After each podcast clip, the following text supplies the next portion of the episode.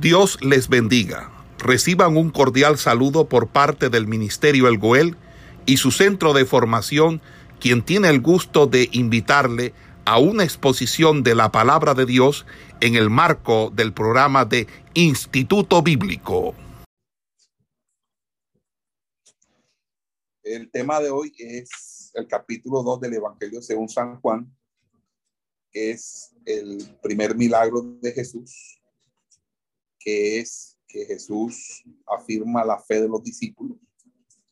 Jesús es invitado a la boda de Cana. El tercer día después de su partida para Galilea llega a Cana, donde se celebró una boda. Es convidado con sus discípulos. Eh, rechaza la intervención de María que le, expone el apuro causado por el hecho de que la provisión de, de, de vino está agotada. Le responde que su hora no ha llegado aún y que María no está en comunión de sentimientos con él. Eh, está entonces, eh, recomienda a los servidores, María recomienda a los servidores que hagan lo que él les dijere o lo que él mandase. Luego vemos a Jesús cambiando el agua en vino. Seis vasos de piedra son llenados de agua a su orden y el agua es cambiada en vino. El maestresala encuentra ese vino mejor que el precedente y le expresa su extrañeza al esposo y, la fe de los discípulos confirmada por este milagro que les revela la gloria de su maestro. Entonces vamos entonces a explicar este pasaje de las escrituras y el tercer día, a partir del indicado, en el capítulo 1.44, como el día de la partida de Jesús a Galilea, eh, recuerden el encuentro que tuvo lugar con Natanael, quizás el segundo día. El tercero fue el de la llegada a Cana. Era, era necesario, en efecto, para llegar de Judea hasta Cana, más o menos caminar durante tres días, porque ciertamente la aldea estaba situada por lo menos a unas tres leguas de Nazaret, lo cual concuerda con la geografía bíblica y con lo que actualmente esa aldea todavía subsiste y que se llama Kefkerna, Kefkerna y que obviamente se encuentra en el mismo sitio donde fue la de Cana de Galilea. Y fíjense que esta designación de Cana de Galilea sirve para distinguir esta ciudad de otra que tiene el mismo nombre, pero que está eh, ubicada cerca a la ciudad de Tiro, en el territorio que, según la distribución que hizo Josué, en el libro de Josué, en el libro de su mismo nombre, le hizo a la tribu de Aser. Acuérdense que la tribu de Aser le correspondió eh, ese, ese, mismo, ese mismo. Entonces, la madre de Jesús estaba allí cuando Jesús llegó a, a, esa familia. Quizá era una familia amiga, quizá una familia, era unos parientes. No sé, eh, eh, no hay eh, detalles al respecto, pero parece ser que María estaba como en la parte activa de los arreglos de la fiesta, como que María estaba participando activamente en la organización de la fiesta. Fíjese que eh, dice en, algunas versiones que había sido invitado. Jesús estaba ausente desde hacía largo tiempo en Galilea, entonces no pudo haber sido invitado de hacía rato, sino más bien fue invitado apenas llegó. Eh, y por esa razón, lo que importa más observar es que Jesús acepta esa invitación porque está consciente de que es una fiesta de familia y que sobre todo se va a celebrar es una boda. Una boda y un matrimonio son dos conceptos diferentes. La boda es la celebración litúrgica que sella el pacto del matrimonio. El matrimonio es el voto o el consenso que hace eh, un hombre y una mujer para unirse en el vínculo sagrado del matrimonio. Por eso es que cuando una persona se casa, independientemente de quién los case o de dónde se case, las personas se unen el uno al otro para formar un vínculo matrimonial y aunque la ceremonia, que es la boda, sea celebrada por un cura, por un militar, por un capitán de un barco, por un notario, por un, un sacerdote, por un monje o por lo que quiera usted, un pastor, ese matrimonio tiene completa validez porque lo que honra la palabra o lo que se honra es el pacto que hace el hombre y la mujer en sus votos de entregarse mutuamente como marido y mujer. Así que eh, en ese orden de ideas, muchas personas a veces están considerando que si se casan eh, pueden entonces eh, hacer lo que de una manera u otra este, dicen que el matrimonio no vale. Entonces, pretenden decir que el matrimonio no vale si lo hizo un cura o si lo hizo alguien distinto, porque esas son ideas, pero son ideas realmente que no tienen asidero en la Biblia. Entonces, él está en una boda, una boda, una celebración de un matrimonio, y esa fiesta usual eh, siempre duraban por lo menos unos siete u ocho días. Y así, eh, en ese entonces, Jesús solamente contaba con cinco de sus discípulos, los cuales había reclutado en el capítulo 1 del verso 37 al 32, es decir, solamente estaban los primeros eh, cinco uh, discípulos, cuatro de los cuales eran dos parejas de hermanos. Recuerden lo que habíamos enseñado al respecto. Eh, siguiendo la traducción, eh, dice la escritura, y no te aniñan vino porque se había agotado el vino de la boda. Entonces la madre de Jesús le dijo, no hay vino. Fíjense que, que era normal el, el, uso de, del vino por varias razones. Primero, porque el vino era una bebida que se usaba, perdón, se usaba como se usaba como como una como un refresco, como, como una alternativa para tomar agua. Eh, a veces el vino era mejor que el agua porque el agua no era potable. a veces muchas personas, como el caso de Timoteo, eh, eh, el agua les caía mal porque tenía malestar estomacal con, constantemente no había la costumbre de, hervir el agua ni potabilizar el agua. Entonces el agua siempre causaba estragos en los, en, las, en los intestinos y el estómago de las personas, pero el vino eh, caía mucho mejor e, e, hidrataba. Ahora, hay varias clases de vino en las escrituras. El vino que está haciendo referencia no era un vino alcoholizado, es decir, Jesús no está cambiando el agua en vino para que la gente se emborrache, porque Cristo no vino a traernos borrachera, Cristo nos vino a traer vida y vida en abundancia. Todo sinvergüenza que interpreta este texto para beber cerveza y para tomar ron blanco, lo que es un sinvergüenza para justificar el pecado. El pecado no se puede justificar. El alcohol no es de Dios y el que bebe y el que se emborracha realmente eh, eh, lo que hace es que está mancillando su alma.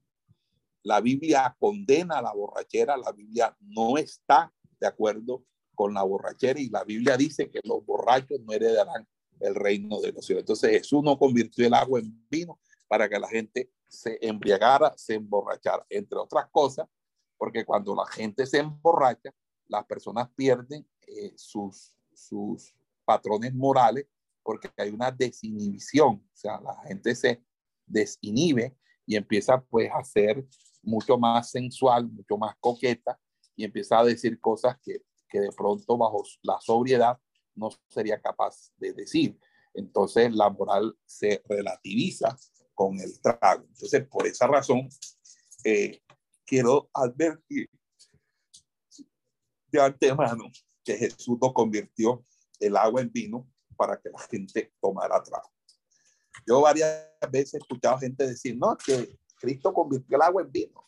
Y si Cristo convirtió el agua en vino, porque yo no voy a tomar. Eso no es correcto decir eso. Eso está en contra de la palabra del Señor. Amén. Amén. Amén, pastor. Amén, pastor. Le quería, quería hacer un aporte ahí también.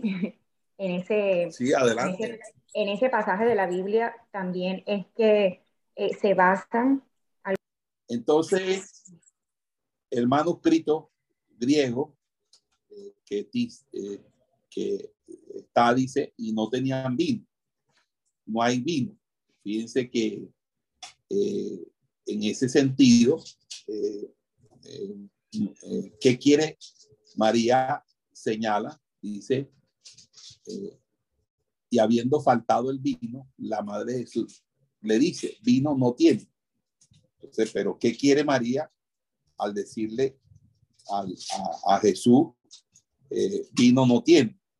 Bueno, uno en sentido común dirá, ¿será que quería que Jesús pusiera el billete para comprar el, resto del vino? Bueno, resulta que eran seis tinajas, eso era mucha plata, mucho dinero en vino.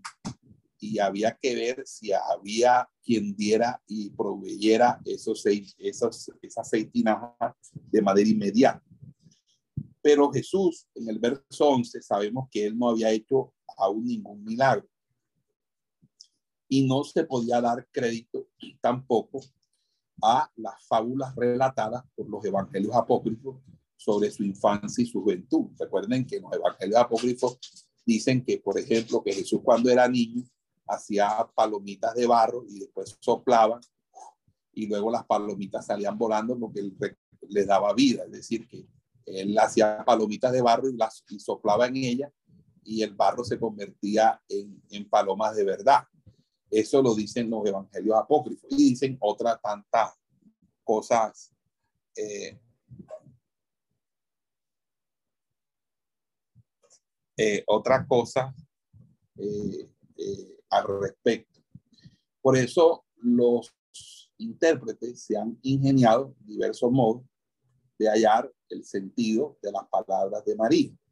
Por ejemplo, Calvino, él más o menos decía que ella eh, le estaba como que eh, pidiendo que hiciera eh, una especie de una exhortación para que la, gente que estaba ahí no se aburriera y para cubrir también honestamente la vergüenza del esposo, porque así se acabó el vino y la fiesta todavía no se había terminado, el que quedaba mal era el esposo, que quedaba mal. Pero fíjese, eh, eh, fíjese que ahí eh, la, eh, hay otro autor, hay otro, hay otra interpretación que dice que María había simplemente querido dar a Jesús y a sus discípulos la señal de la partida, a fin de que no prolongar el apuro de la familia. Como decir, Jesús, ya no tienen vino, mejor es que todo el mundo calabaza, calabaza, cada quien coja para su casa. Pero realmente no pareciera que eso fuera. Otros autores dicen que la Madre Jesús no tenía otro pensamiento que el de pedirle un auxilio de orden natural, un consejo de su sabiduría. Otros dicen, por ejemplo, que Jesús estaba en condiciones de sacar de apuro a sus huéspedes, pues estaba rodeado eh, de jóvenes listos para hacer un servicio y uno de los cuales, Natanael, era del, mismo lugar y obviamente era una persona que podía tener relaciones en, ese, en esa ciudad. Pero fíjense que estas explicaciones, sean verosímiles o no, realmente no, no, no, no casan, no, no, dan, no dan la idea de que realmente eh, eh, eh, este, qué quiso decir. Parece ser que la exégesis de este texto vuelve sin cesar a la idea de que María le estaba pidiendo al Señor un milagro. Y, ciertamente lo que puedes eh, tener de extraño a primera vista, eh, pero si recordamos que María se le había revelado cuando nació su hijo, eh, que eh, él, eh, él, era, un ser santo y que además de eso, obviamente, iba a estar el poder del Altísimo, iba a estar sobre él, etcétera, etcétera. Fíjense que los testimonios que se estaban escuchando de Jesús, eh, sobre todo el de Juan, eh, lo que se había visto y sentido junto al Jordán, podían haberle dicho, haberle comunicado a María que, eh, que Jesús estaba destinado para, para algo grande y extraordinario. particularmente si a mí me piden lo, lo, la opinión, yo lo que creo es que cuando María le dice a Jesús que vino no tienen, eh, María le está como diciendo a Jesús de que hay un problema en la fiesta y que María hace parte de la comitiva que organizó la fiesta y le está diciendo a su hijo como toda madre que le llama a su hijo cuando tiene un problema y se lo comenta, anda, mijo, imagínate que nos quedamos sin vino o eh, aquí se acabó el vino. La respuesta que Jesús le da, eh, le dijo mujer, en la lengua que Jesús hablaba, que era el arameo, mujer no tiene, no tiene nada de contrario al afecto y a los respetos debido a una madre. O sea, que Jesús no le faltó el respeto cuando le dijo mujer. Pero no, a mí no me llames mujer, a mí me llamas mamá. No. Él le dijo, ¿qué tengo yo contigo, mujer? Entonces Jesús se servirá nuevamente de ella, ¿verdad? Eh, con inefable ternura en la hora de su muerte. Recuerdan que Jesús le dijo también, mujer, he ahí tu hijo, hijo, he ahí tu madre. Entonces, realmente Jesús no le faltó el respeto a María o a su mamá por decir eso. Pero que hay, eh, pero es imposible de que, de que no notemos que Jesús, en cierta manera, le llamó la atención a la mamá cuando le dijo, ¿qué tengo yo eh, contigo, mujer? O, en pocas palabras, en el texto hebreo, lo que está diciendo allí, que hay entre yo y entre tú y yo o entre yo y tú. Esta fórmula es un hebraísmo, que significa, escuche bien, no hay comunión de sentimientos entre nosotros. Nuestra nuestras maneras de ver son diferentes. Tú no comprendes mi misión. Eso es lo que le está diciendo Jesús. Y ahora, ¿por qué digo eso? Porque ya en otros textos de la escritura, sobre todo en el Antiguo Testamento, hay personajes de la Biblia que hablan con su contraparte de la misma manera, utilizando el mismo hebraísmo, la misma suposición. Entonces, ahí lo que se está diciendo es que María no estaba entendiendo cuál era la misión de Jesús. Y por eso es que Jesús le va a decir, aún no ha venido mi hora. Entonces, fíjense que el Salvador había entrado en su ministerio y había, obviamente, eh, su relación de sumisión a su madre, es decir, eh, no podía subsistir en lo que concernía a su actividad. Es decir, Jesús no podía seguir sujeto a su mamá porque eh, Jesús ya tenía que cumplir su ministerio. Ya tenía un, por eso Jesús inicia su ministerio a los 30 años, porque ya a los 30 años el, el, el, hijo ya no tenía obligación alguna eh, de sujetarse a, a, los, a los padres, porque ya a los 30 años la persona podía eh, y los padres tampoco tenían obligación con los hijos. Eh, aquí en Colombia es a los 25 años si el hijo sigue estudiando, y a los 18 si es un vago que no sirve para nada. Entonces, en ese sentido, eh, el, el, el hijo es desde ahora el Señor, aún de su madre, que no puede sino trabajar en su propia salvación por la fe y la obediencia a Él.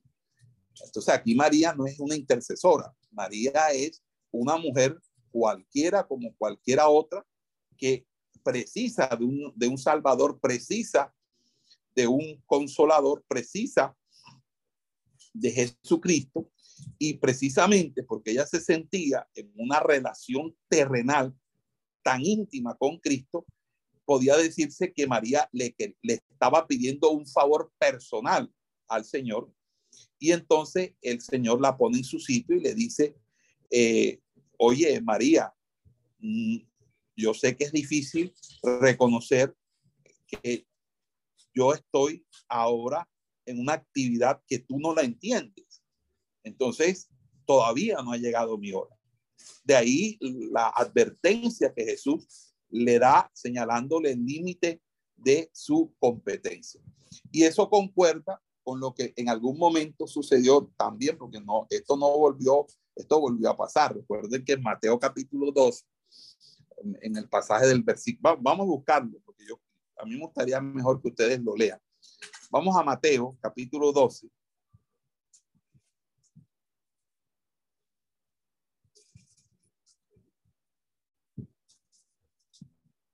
Rapidito, mijo. Mateo 12, 46, 50.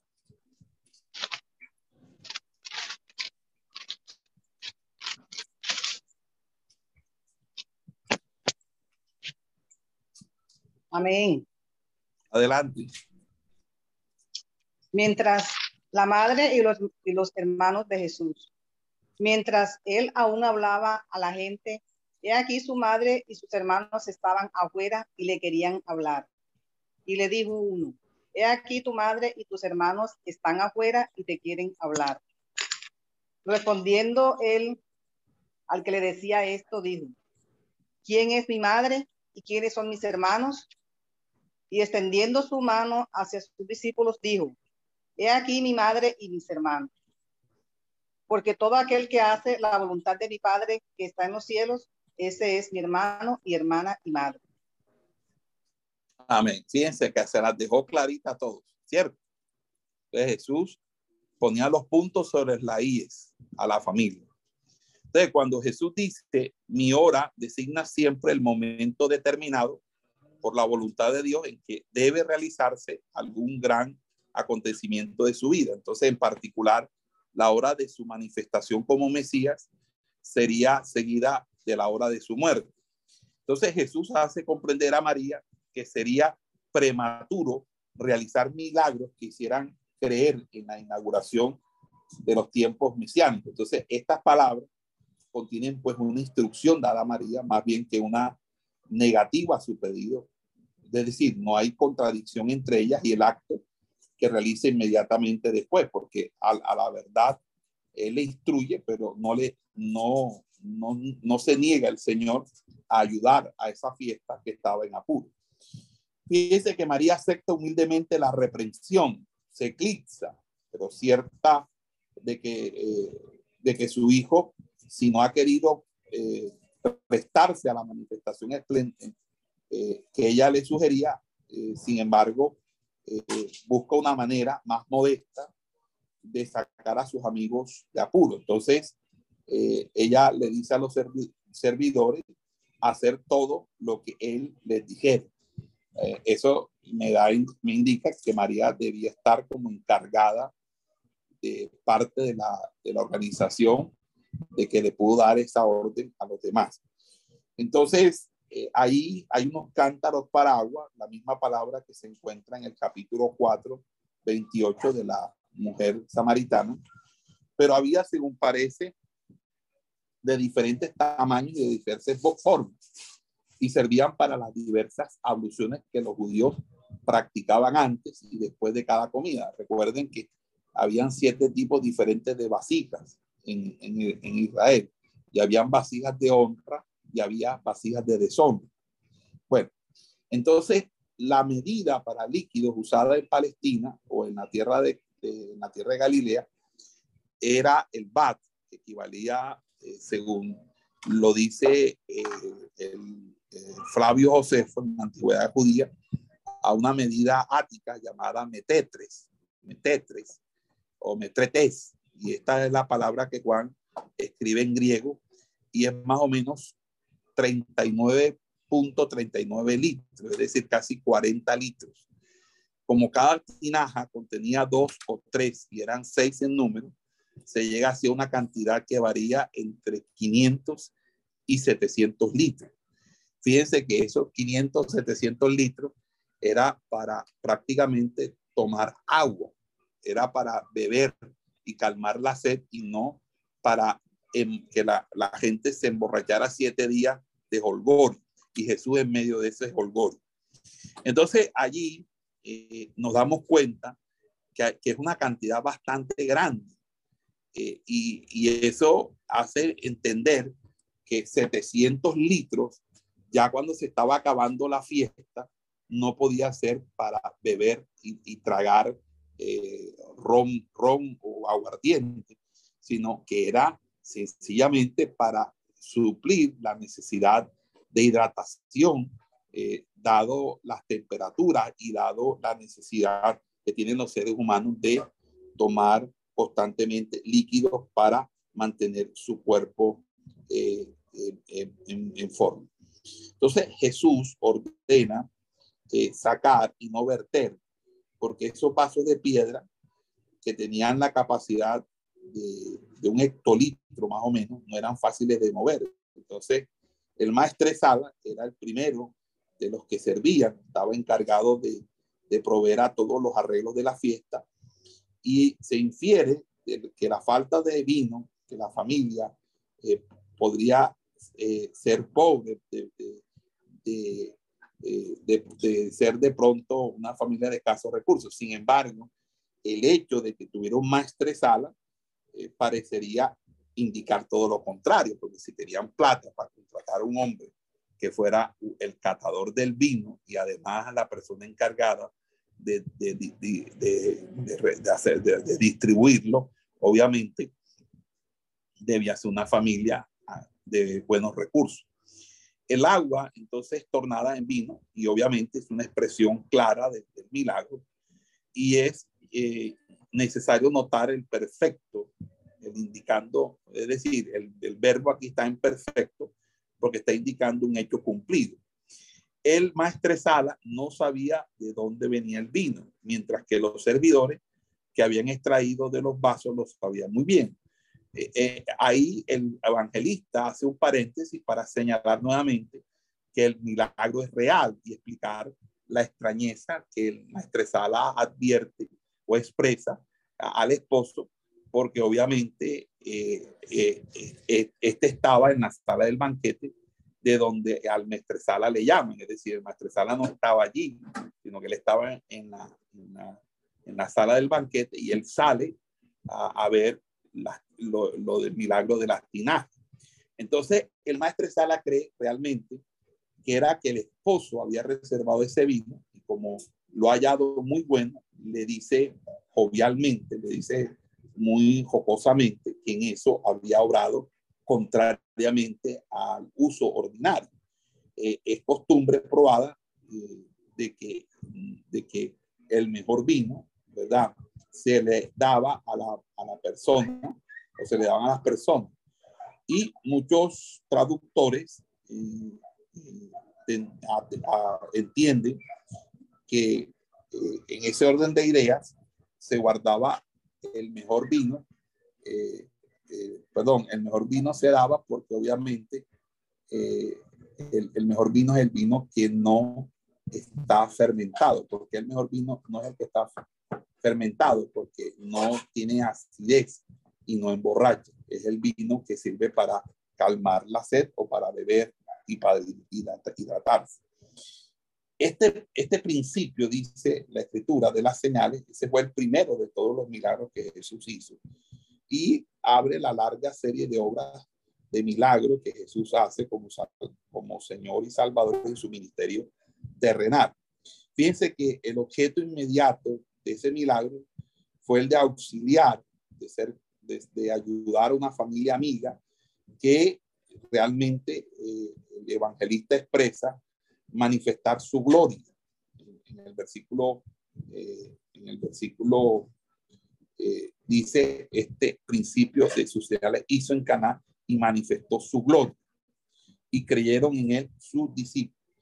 Ellos, los discípulos ya habían creído en él, puesto que le habían seguido, pero la fe, que es la confianza del corazón, eh, va de aumento en aumento y obviamente en la medida en que se proporcionan los elementos de manutención y los de, y de nutrición y fijación del, de, de, la fe, la fe se va, eh, se va potenciando.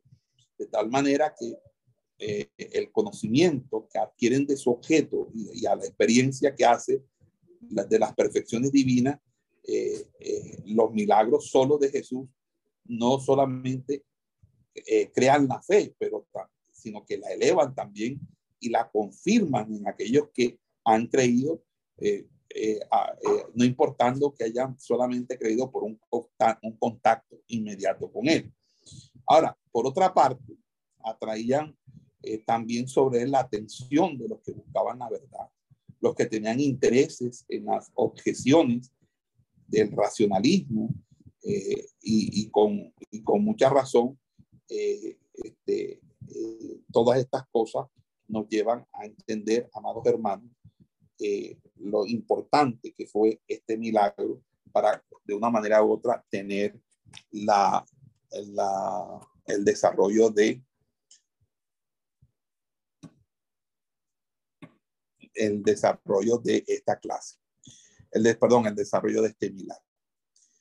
Eh, en ese orden de ideas,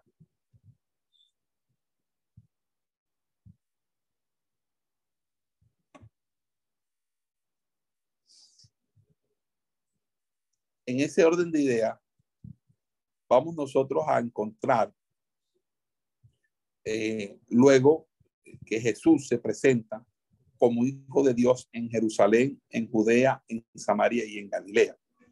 Y estamos ya con Jesús en Jerusalén y en, y en Judea.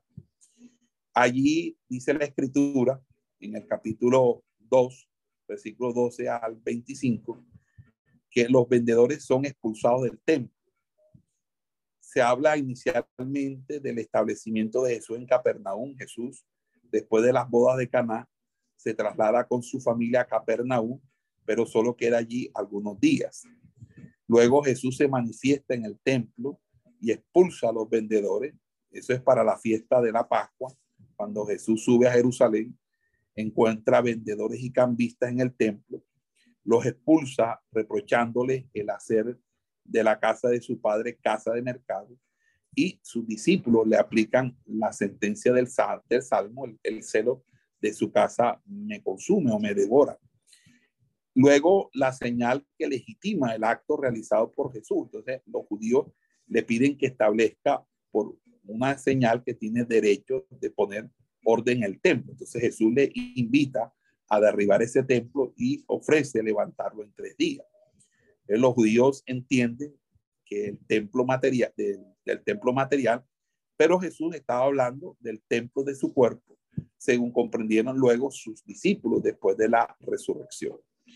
La actitud de los habitantes de Jerusalén es que muchos creyeron en Jesús, viendo los milagros que hacía, pero Jesús no confiaba en ellos, pues los conocía y sabía lo que había en el corazón de todos ellos.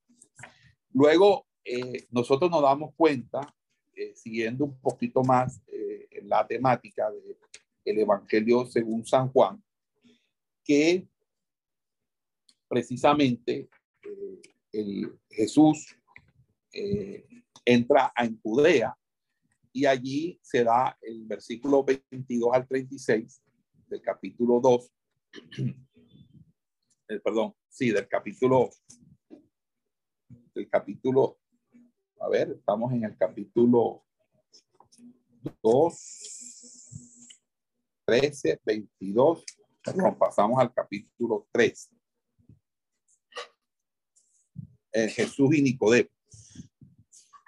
En el capítulo 3 hay una conversación de Jesús con Nicodemo, eh, donde Jesús habla sobre el reino de Dios y el nuevo nacimiento.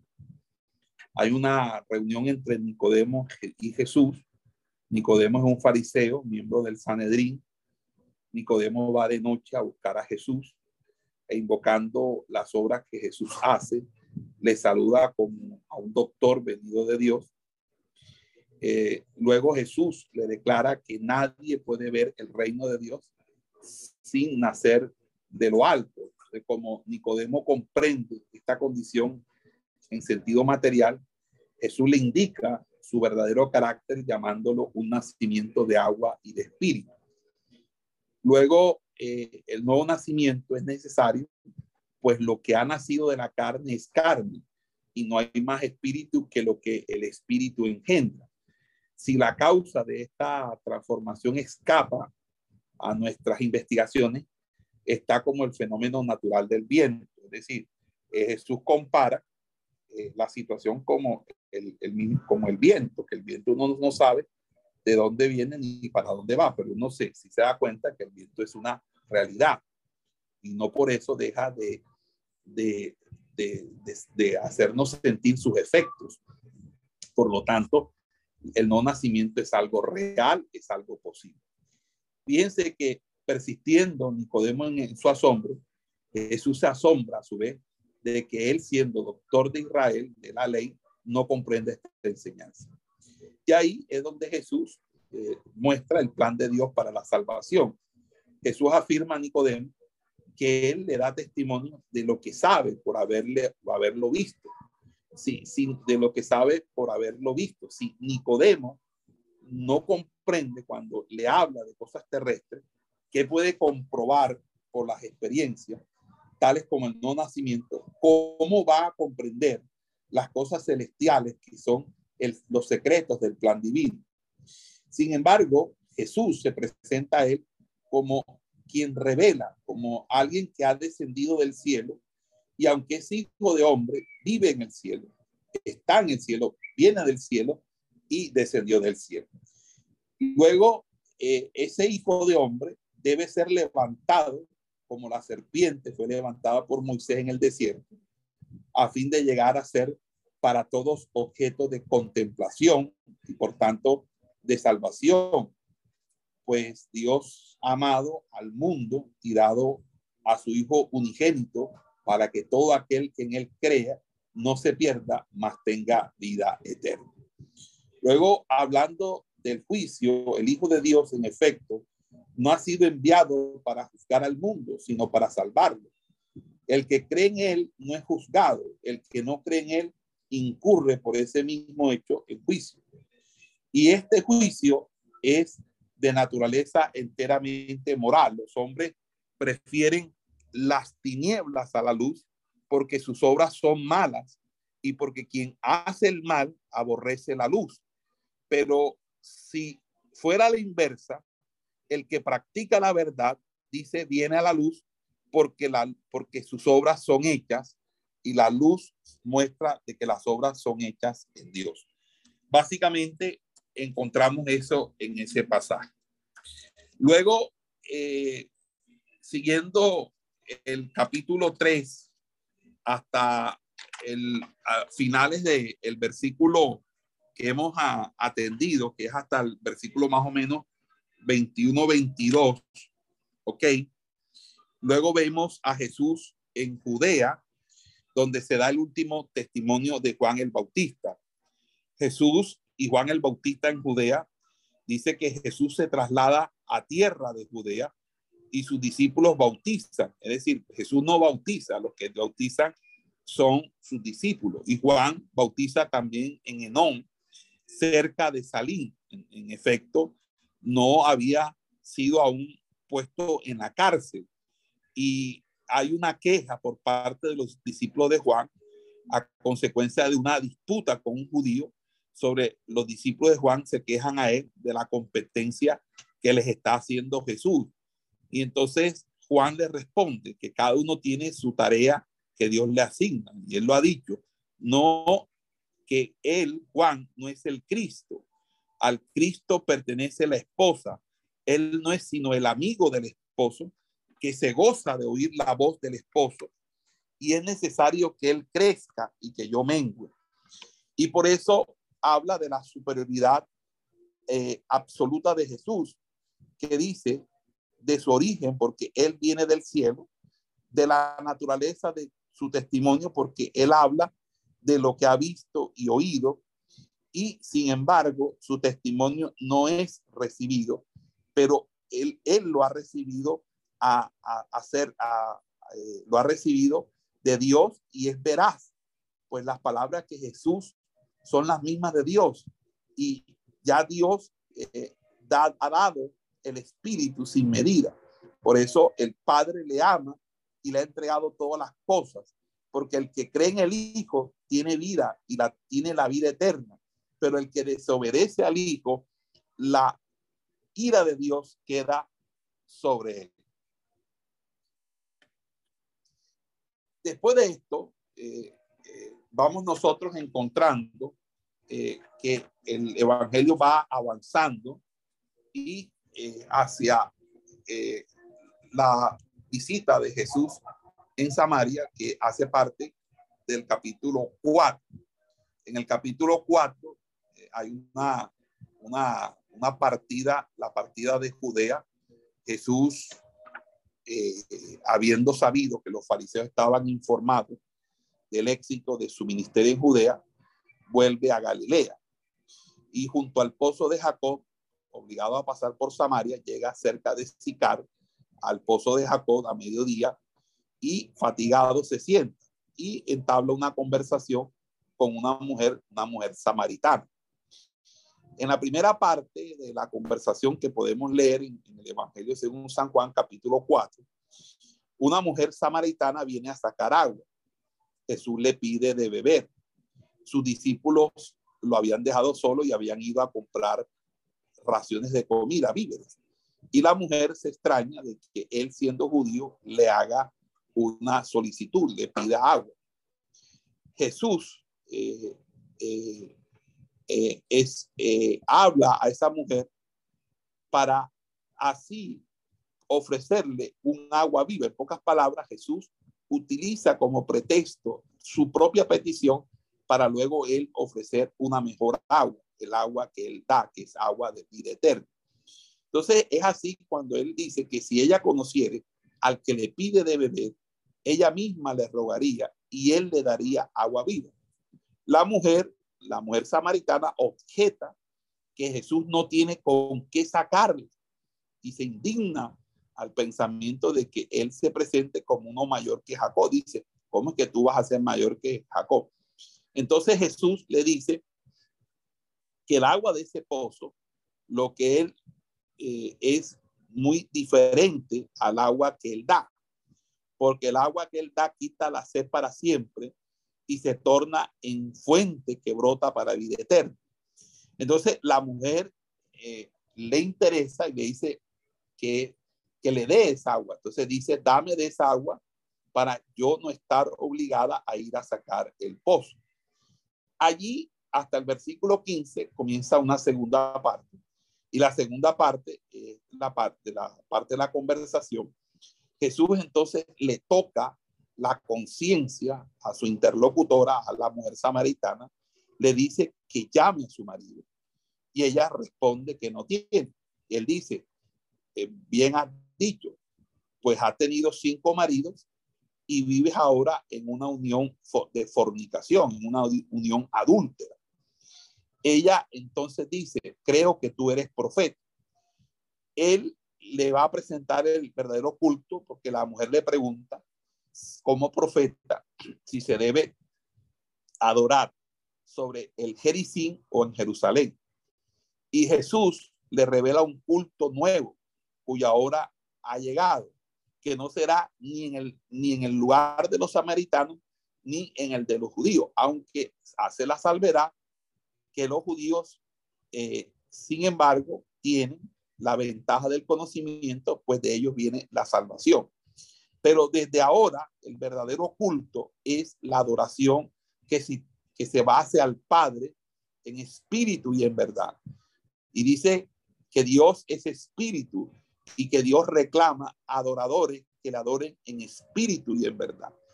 Y entonces es cuando la mujer expresando la creencia de que él es el Mesías que había de venir, sale anunciando por todas las casas o por todos los lugares que Jesús Él es el Mesías que había de venir.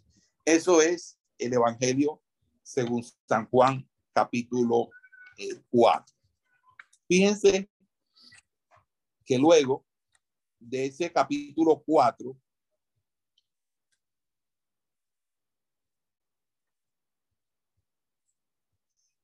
de ese capítulo 4, nosotros eh, hasta el verso 26, 4.26, Jesús le dice, yo soy que te hablo, el Mesías. Luego viene eh, los versículos 27 al 42, donde Jesús y los discípulos, ¿verdad?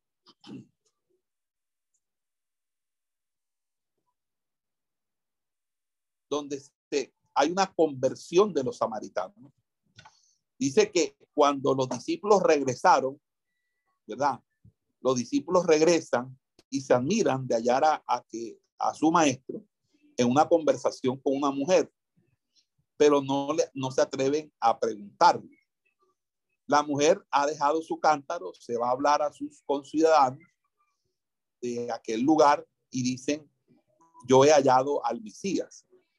Y todos ellos salen de la ciudad y, y corren a través de los campos y van donde Jesús a conversar de Jesús. Entonces Jesús eh, les habla de, a los discípulos eh, que él tiene un alimento, porque los discípulos eh, exigen a Jesús, le piden a Jesús que coma, y Jesús le dice que tiene un alimento que ellos no conocen, cumplir la voluntad de aquel que les dio.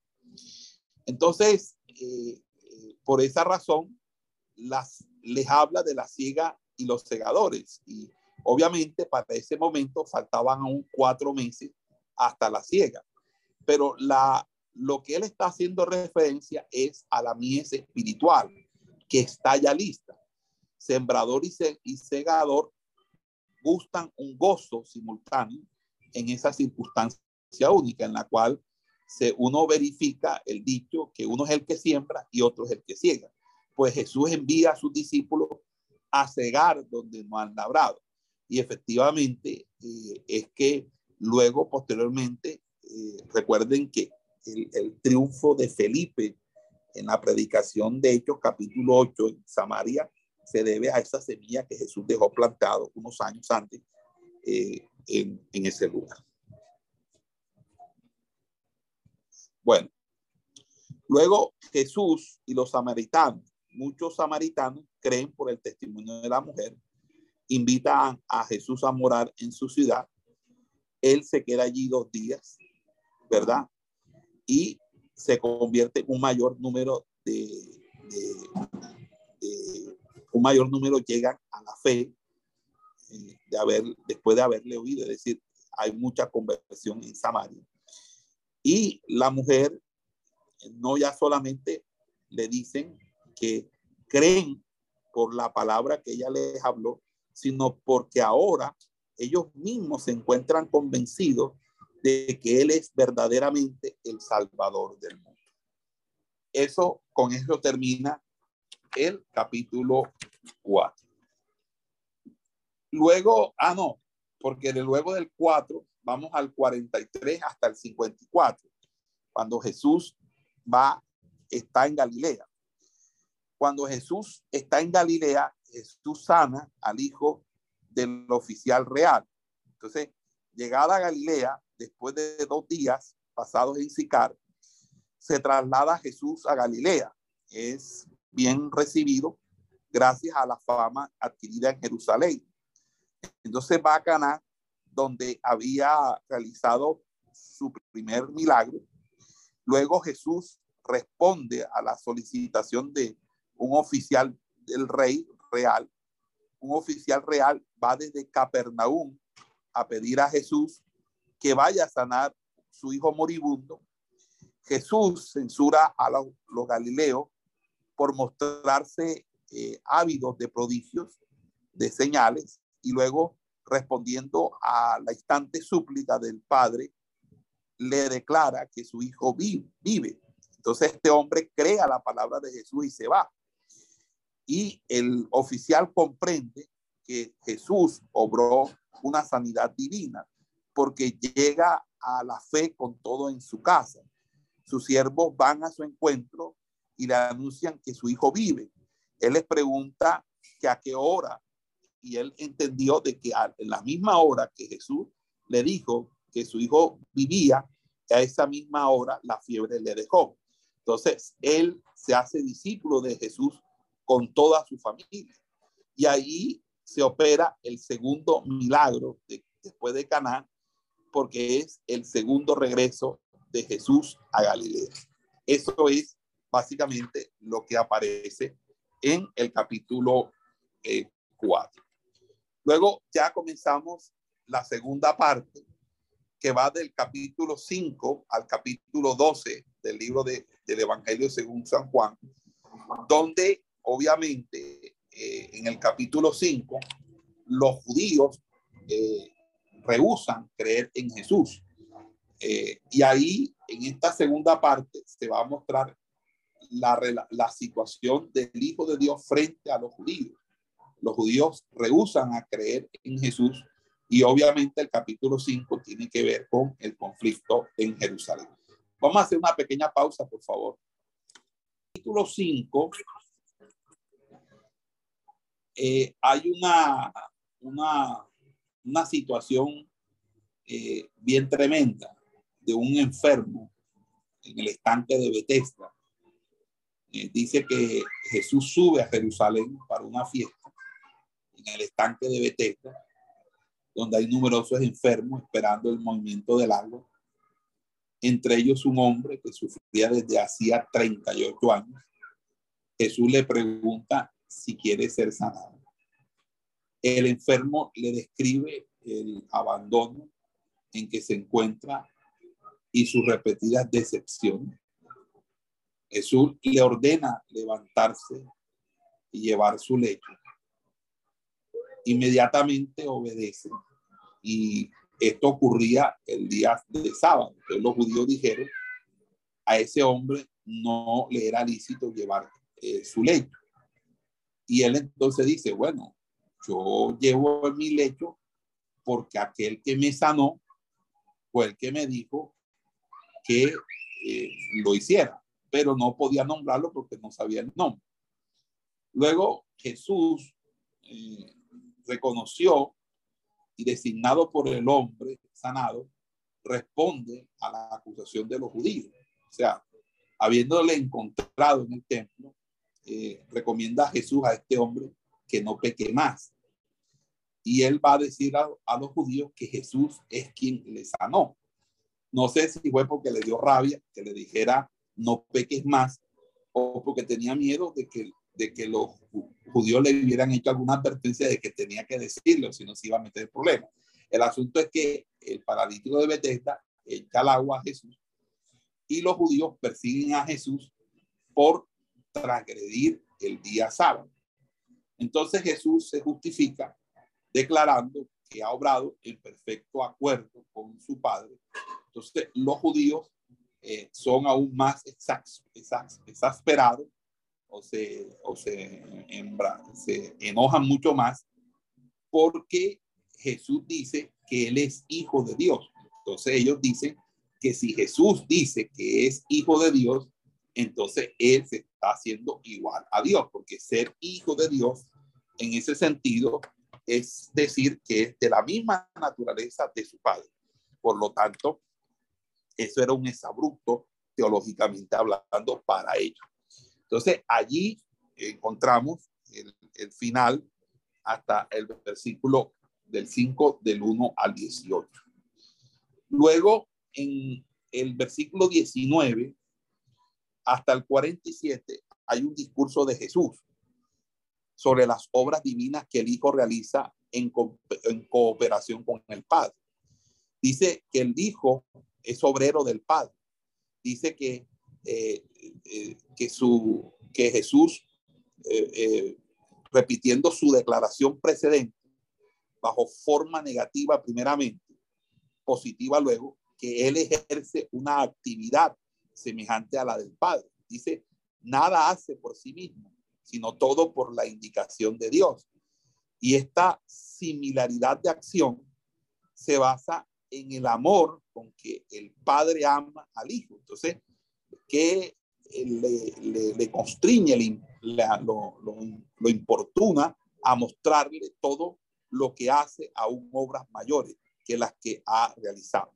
Entonces, las obras divinas de la resurrección y del juicio, Jesús describe de un modo general estas obras mayores que él realizará en comunión con el Padre. Dice, como el Padre, él hace vivir a quien quiere, pues el Padre le ha entregado todo juicio para que todos le honren como a Dios. Entonces, el que oye a Jesús está en posesión de la vida eterna y desde ahora el Hijo empieza su obra de vivificación, pero el Padre le ha dado el tener la vida en él mismo, porque ejerce así el juicio, porque es hijo de hombre. Entonces, los muertos oirán la voz del Hijo del Hombre y saldrán de su sepulcro. Y los que hubieran hecho el bien para una resurrección de vida y los que el mal para una resurrección de juicio o de condenación eterna. Entonces, Jesús no realizará estas obras por sí mismo, sino en una entera eh, sujeción a aquel que le envió. Luego viene del discurso una segunda parte, donde habla de los testimonios por los cuales el Padre eh, está de acuerdo con sus afirmaciones. Fíjese que las, Jesús reconoce que otro testimonio es necesario para confirmar el que se da a sí mismo, porque acuérdense que ningún testimonio es válido sino por dos testigos. Y el otro eh, le da testimonio en efecto es el Padre. Entonces, mi Padre y yo eh, testificamos. Entonces, hay dos testigos, Padre y él, Padre e Hijo. Entonces, como sus oyentes piensan en Juan el Bautista, Jesús, bien que apartando esa equivocación, recuerda eh, incidentalmente el testimonio de Juan y obviamente esto para su salvación. Entonces, caracteriza el, el, papel efímero de ese profeta y la acogida eh, que, que, muchos judíos eh, despectivamente le, le, negaron, le negaron la acogida y luego da a conocer que hay un testimonio superior que, que, que eh, le concede el Padre y por esa razón, las obras cuya realización él permite son las que el Padre le dio a, hacer.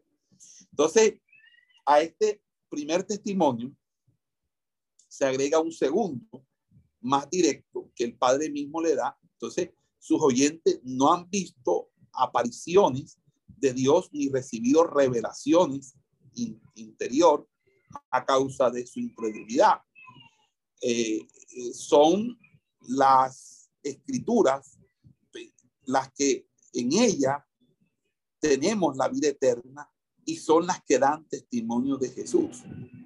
Entonces, eh, sin, em, sin embargo, no queremos o no quieren acudir a Él para tener vida eterna. Entonces, es allí donde no quieren acudir a Él porque Él no busca gloria de hombres extraños al amor de Dios, son incapaces de, reconocer la inspiración de que Él viene en nombre de su Padre, que, que venga esto en su propio nombre y le reciben como podrían creer ellos que sacan su gloria los unos de los otros y no de Dios solo, solamente. Entonces es allí donde las consecuencias de esa negativa de creer son que Moisés mismo, en quien se apoya, los condenará, pues si creyeran a Moisés, creerían en Jesús, pero no creyendo los escritos de Moisés, ¿cómo van a poder creer las palabras de Jesús cuando Moisés, que es el primero, terminó escribiendo de Jesús, que es el segundo? Es decir, en verdad, en verdad os digo, no puede el Hijo hacer nada de sí mismo si no viene a hacer algo del Padre. Pues cualquier cosa que aquel haga, esta hace también el Hijo semejantemente. El Padre, en efecto, ama al Hijo y le muestra todo lo que él hace y obras mayores que esta le mostrará para que vosotros os admiréis. En efecto, Así como el Padre despierta a los muertos y los vivifica, así también el Hijo a los que quiere vivifica. Pues ni aún juzga el Padre a nadie, sino que todo el juicio le ha dado al Hijo para que todos honren al Hijo conforme honran al Padre. El que no honra al Hijo, no honra al Padre que le envió. En verdad, en verdad os digo que el que oye mi palabra y crea al que me envió, tiene vida eterna. Y no va a juicio, sino que ha pasado de la muerte a la vida. En verdad, en verdad os digo que vienen horas y ahora es en que los muertos oirán la voz del Hijo de Dios y los que habieren oído vivirán. Así como el Padre en efecto tiene vida en sí mismo, así también dio al Hijo tener vida en sí mismo. Y diole autoridad de ejercer juicio porque es hijo de hombre. No os admiréis de esto, porque viene hora en que todos los que están en los sepulcros oirán su voz y saldrán los que hubiesen hecho el bien a resurrección de vida, los que hubieran cometido el mal a resurrección de juicio. No puedo yo hacer de mí mismo nada conforme oigo a juzgo y el juicio mío es justo porque no bueno, porque no bueno la voluntad mía, porque no busco la voluntad mía, sino la voluntad del que me envió.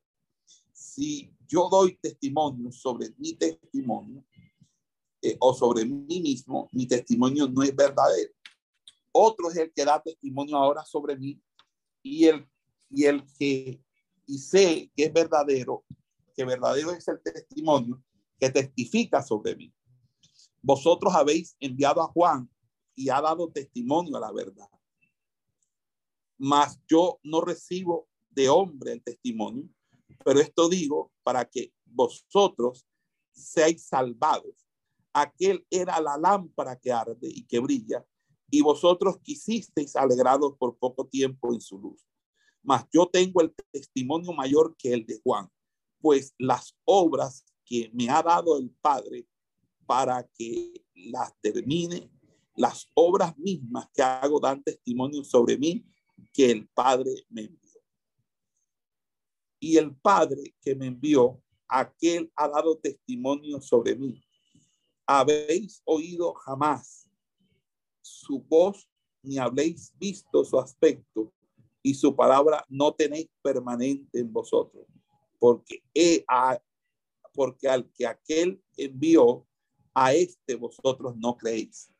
Escudriñad las escrituras, porque vosotros pensáis tener en ellas vida eterna, y aquellas son las que dan testimonio sobre mí, y no queréis venir a mí para que tengáis vida.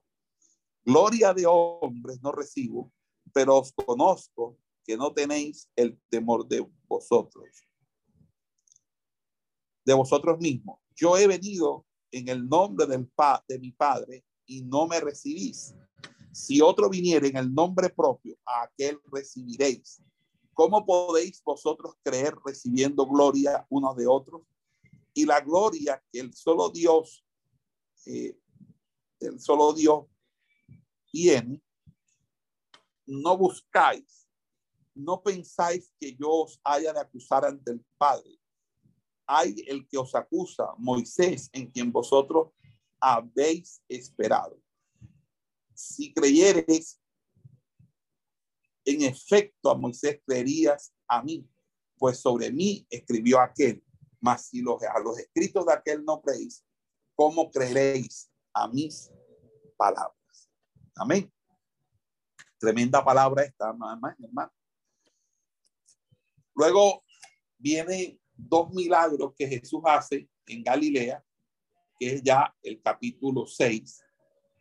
Y los dos milagros, Jesús multiplica los panes, Jesús se retira al otro lado del lago, multitudes atraídas por sus sanidades y milagros le siguen, y sube Jesús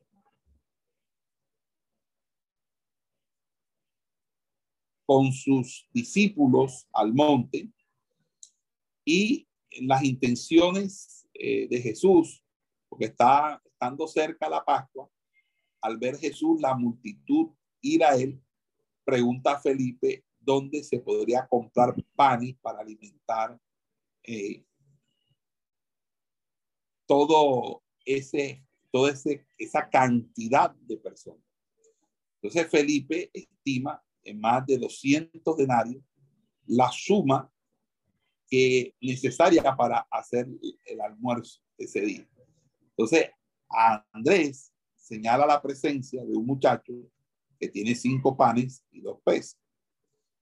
Eh, hay un milagro, el milagro es que Jesús ordena asentar a todos, eh, a todos los, los cinco mil hombres. Jesús toma los panes, da gracias y eh, los bendijo y los distribuyó y hizo lo mismo con los peces y a una orden suya después de la comida eh, allí eh, la multitud al ver el milagro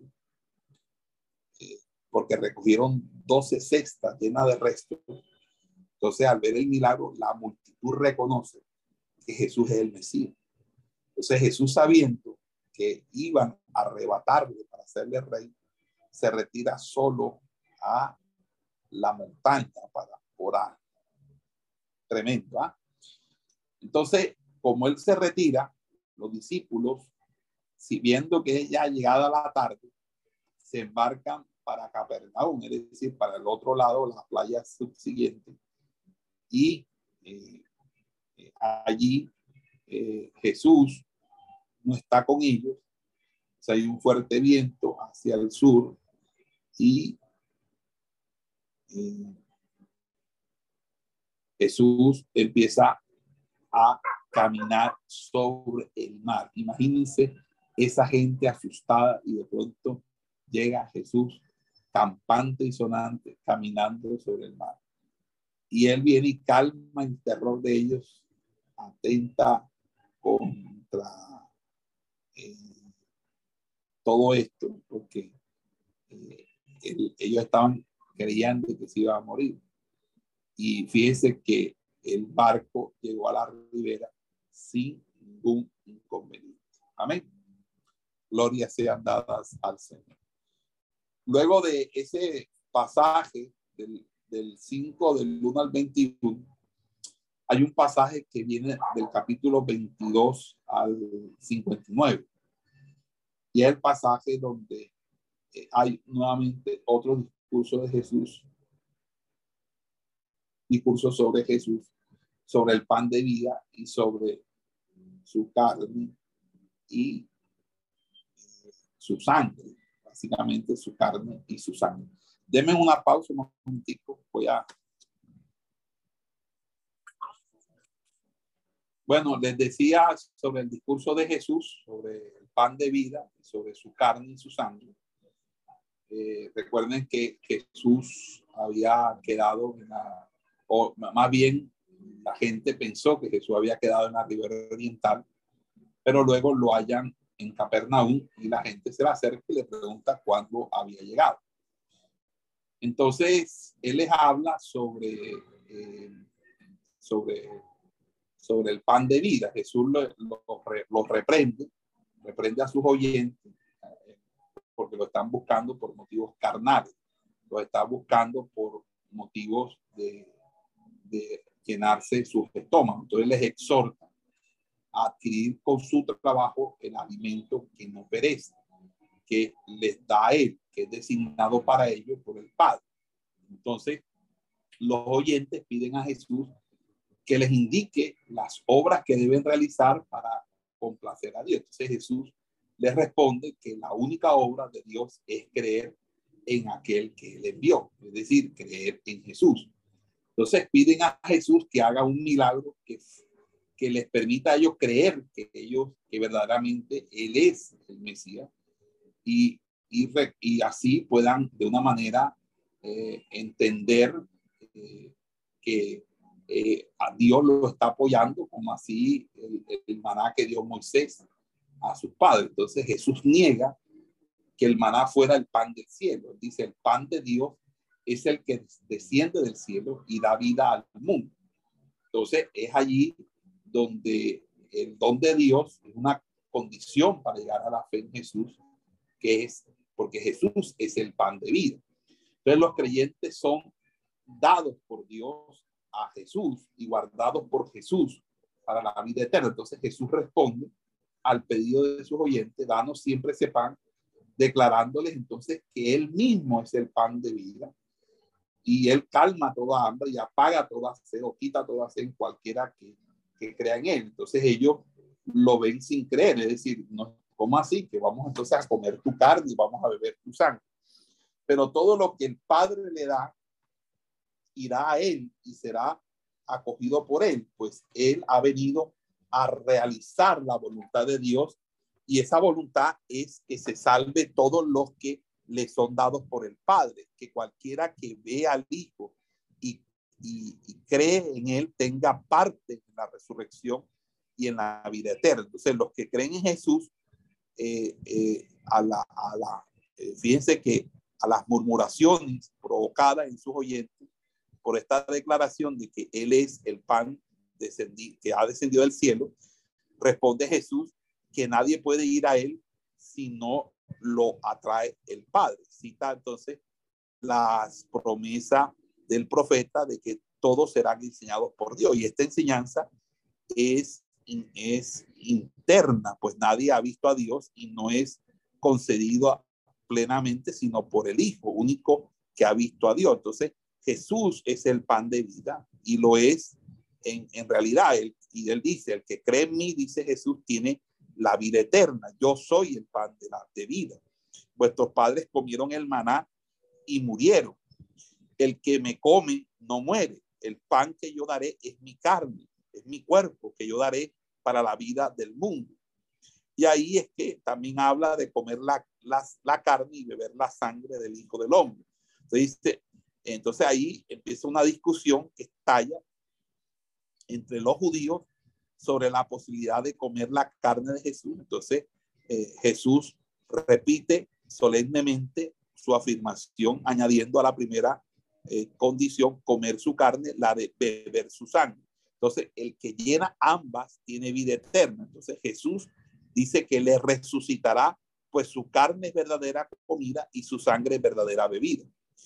Entonces, el que come su carne mora en él y por eso mismo es unido al Padre, fuente de toda vida. Entonces, así está en una condición muy superior a la de los padres quienes, bien que comiendo el maná, los padres israelitas, los israelitas en el desierto, que bien que comiendo el maná murieron, él dice, él vivirá eternamente. Básicamente es lo que hasta ahí el, el, el pasaje está hablando. Y allí es cuando nosotros nos encontramos ya luego con el capítulo que ya tiene que ver con el capítulo 7. El capítulo 7, aunque hay un texto entre el 60 y 71 de este mismo capítulo que es los discípulos eh, eh, eh, este, tienen una crisis porque en el ciclo de los más amplio de los discípulos de Jesús, la enseñanza que Jesús les dio les pareció inaceptable y muchos dejaron de seguir a Jesús. Entonces, eh, eh, eh, Jesús habló diciendo, solo el Espíritu da la vida. Mis palabras son espíritu y vida. Luego Jesús dice que hay entre ellos quienes no creen, pues desde el principio de sus relaciones, Él se daba cuenta de las disposiciones de cada uno. Entonces Él les recuerda que nadie puede ir a Él si no le es dado del Padre. Entonces, desde ese momento, eh, muchos de sus discípulos cesaron o dejaron de seguirle. Y obviamente a la vista de esa, de esa situación, pregunta Jesús a los doce, a los doce seguidores principales, los doce apóstoles, si eh, eh, no quieren ellos también irse como los demás. Entonces Pedro le dice, ¿a quién iremos? Si tú eres el único que tienes palabra de, vida eterna. Entonces nosotros te hemos reconocido por el santo de Dios.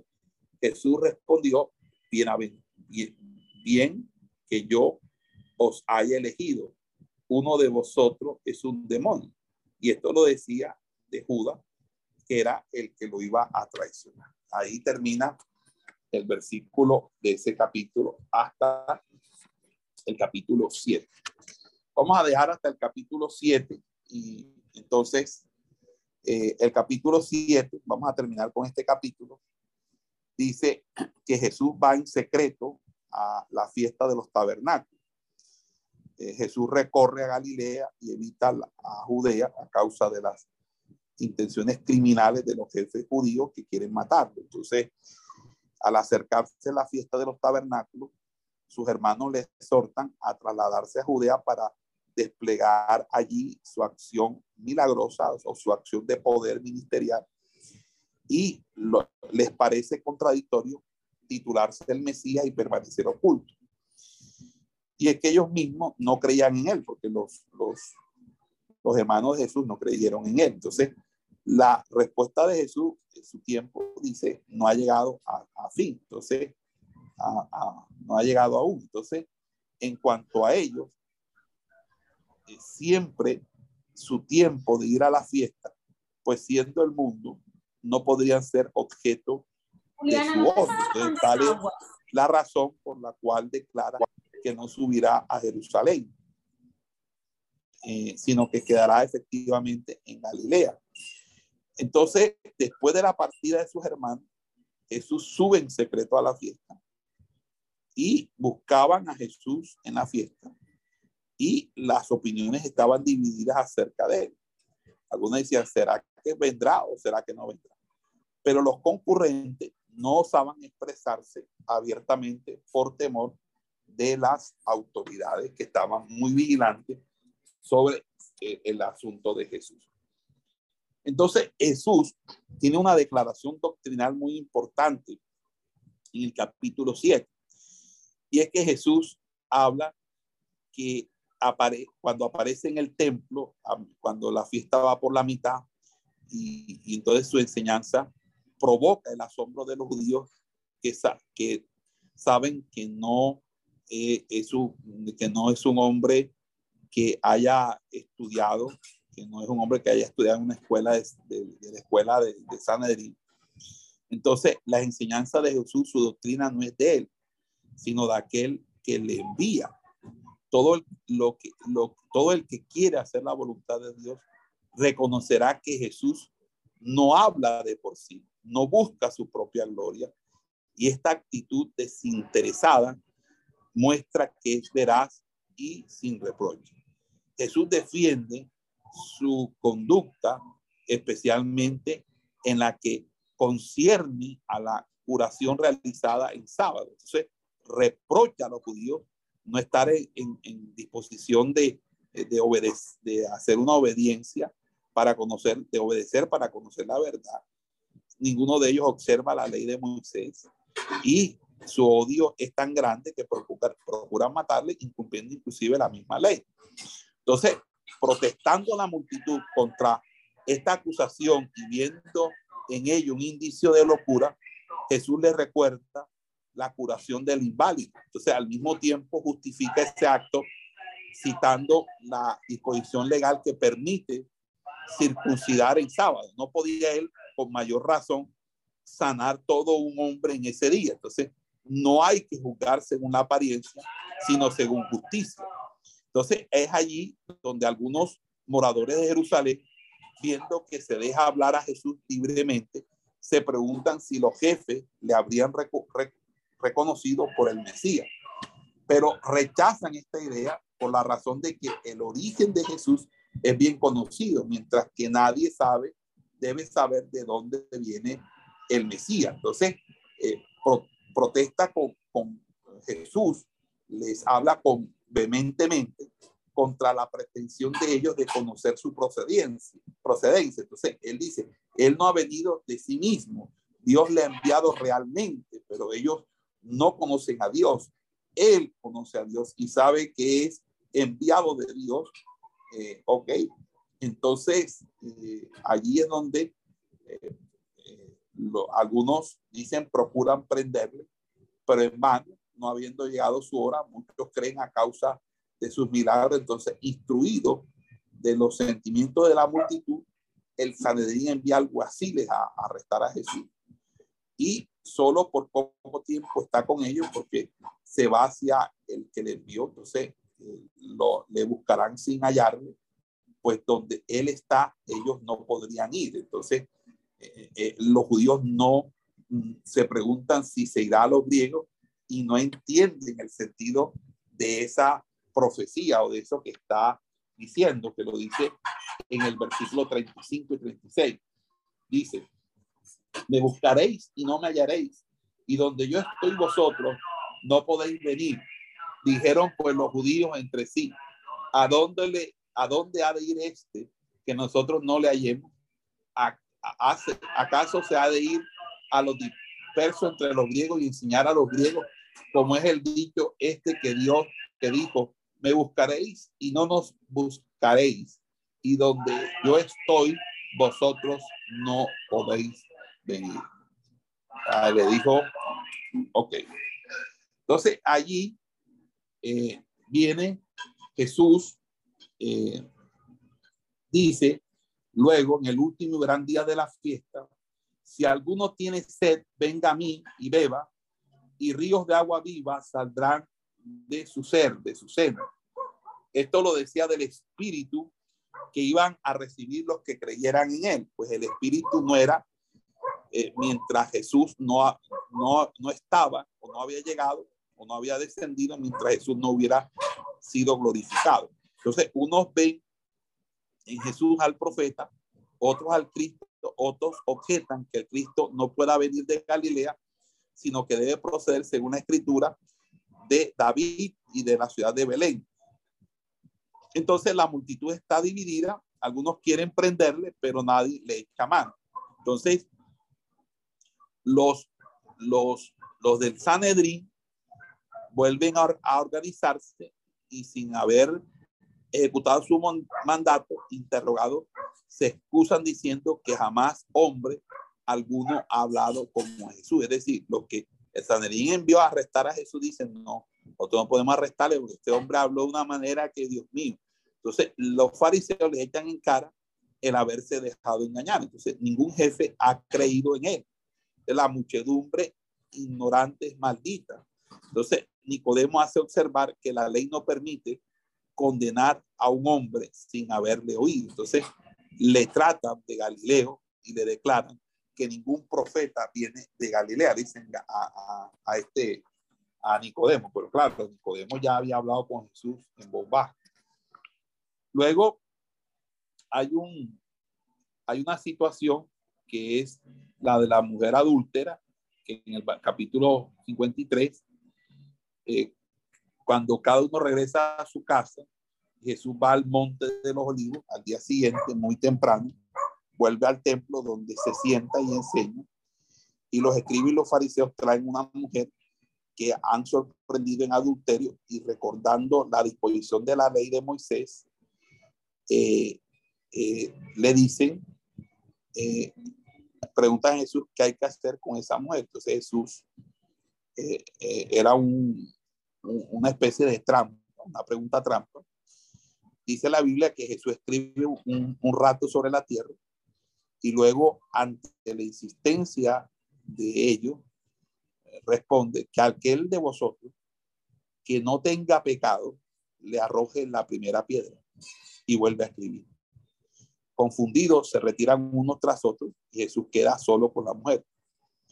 Entonces, levantándose, pregunta Jesús a la mujer, ¿dónde están tus acusadores? Entonces ella comprueba que ninguno ya estaba ahí. Entonces Jesús le dice que él tampoco la condena y la despide diciéndole no vayas a volver a pecar o no peques más. ¿Ok? Y eso así termina el capítulo 7. Bueno, mis amados hermanos, vamos a, a dejar hasta aquí. Esperamos que este estudio haya sido de bendición para su vida y ministerio. A Dios sea la gloria. Este es el Ministerio El Goel, vidas transformadas para cumplir el propósito de Dios.